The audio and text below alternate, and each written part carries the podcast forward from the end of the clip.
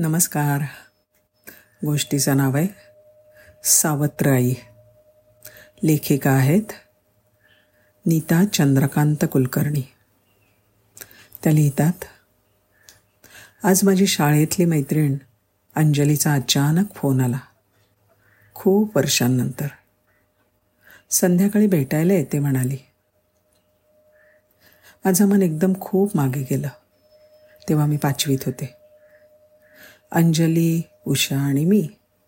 आम्ही तिघी अगदी घट्ट मैत्रिणी. अंजलीची आई बरेच दिवस आजारी होती. आणि नंतर त्या आजारपणात ती गेलीच.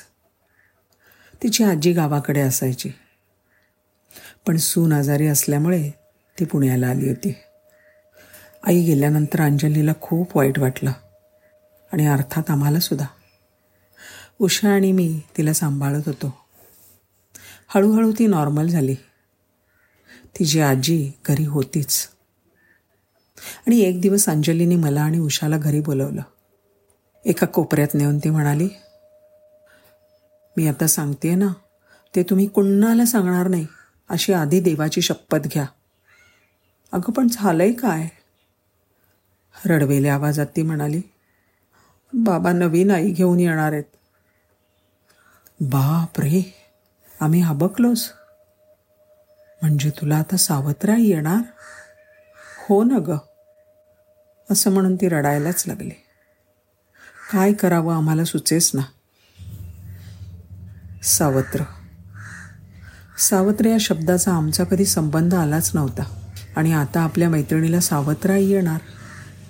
आता तिचं कसं होणार याची चिंता आम्हाला लागली होती. बरं तिने देवाची शपथ घातली होती. त्यामुळे कोणाला काही सांगता पण येत नव्हतं. आमच्या तिघींचं ते चिमुकलं भावविश्व पार हादरून गेलं होतं. आणि याला काही उपायही आमच्याकडे नव्हता. तिला आता तिची सावत्राई छळणार त्रास देणार मारणार उपाशी ठेवणार असं सगळं आमच्या मनात यायला लागलं. दोन दिवस गेले आणि तिची नवी आई आली. तिला भेटायची आम्हाला प्रचंड उत्सुकता होती. त्यामुळे आम्ही मुद्दाम वही द्यायचं निमित्त करून अंजलीकडे गेलो. आणि आईला बघून आलो. तिची नवीन आई आमच्याशी बोलली. आमची नावं विचारली. येत जा खेळायला असंही म्हणाली. आम्हाला कसला काही अंदाजच येईना. आमच्या तिघींचा एकच विषय होता. नवीन आई. खोटं वाटेल पण आम्ही तिचा डबासुद्धा तपासून बघत होतो. पण तो तर व्यवस्थित असायचा. त्यामुळे आम्हाला जरा बरं वाटत होतं. आता इतर मैत्रिणींनासुद्धा हे समजलं होतं. त्यामुळे त्या पण तिला काही बाई विचारायच्या आईबद्दल. तिला उत्तर देताना थोडं अवघड वाटायचं पण गेले ते दिवस. आता लक्षात येतं ते कोवळ्या वयात नव्या आईला स्वीकारणं तिला किती जड गेलं असेल. आणि तसंच तिच्या आईची सुद्धा काय अवस्था झाली असेल ते आता ह्या वयात आम्ही समजू शकतो. काही दिवसांनंतर ती म्हणाली आज मला माझ्या अक्षरावरनं नवी आई रागवली. मला रोज शुद्धलेखन काढायला सांगितलं आहे तिने. हो का ग? यासाठी तुझी आई रागवली असेल? तर ठीक आहे ग. काही दिवसांनी ती म्हणाली नवी आई सारखा अभ्यास घेते. पाढे म्हणून घेते. जाऊ दे. पण मारत नाही ना? नाही ग. मारत बिरत बिलकुल नाही ती म्हणाली. आम्हाला जरा बरं वाटलं.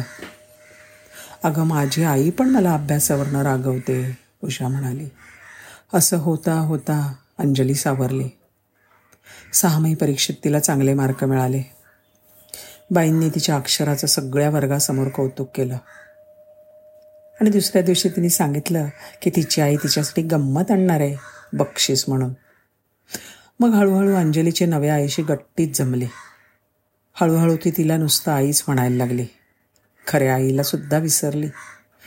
इतकी त्या दोघींची जवळीक झाली. आम्हाला सुद्धा तिची आई आवडायला लागली. आता वाटतं काही शब्दांचं असं असतं की ते ऐकल्यावर आपल्या मनात त्याची प्रतिमा तयार झालेली असते. आणि ती लगेच समोर येते. त्याप्रमाणे आपलं मन प्रतिसाद द्यायला लागतं. शब्दांचं मनावर एक गारुळच असतं. सावत्र. सावत्र हा शब्द असाच. आमच्या लहानपणी भीतीदायकच वाटायचा. दहशतच असायची त्याची.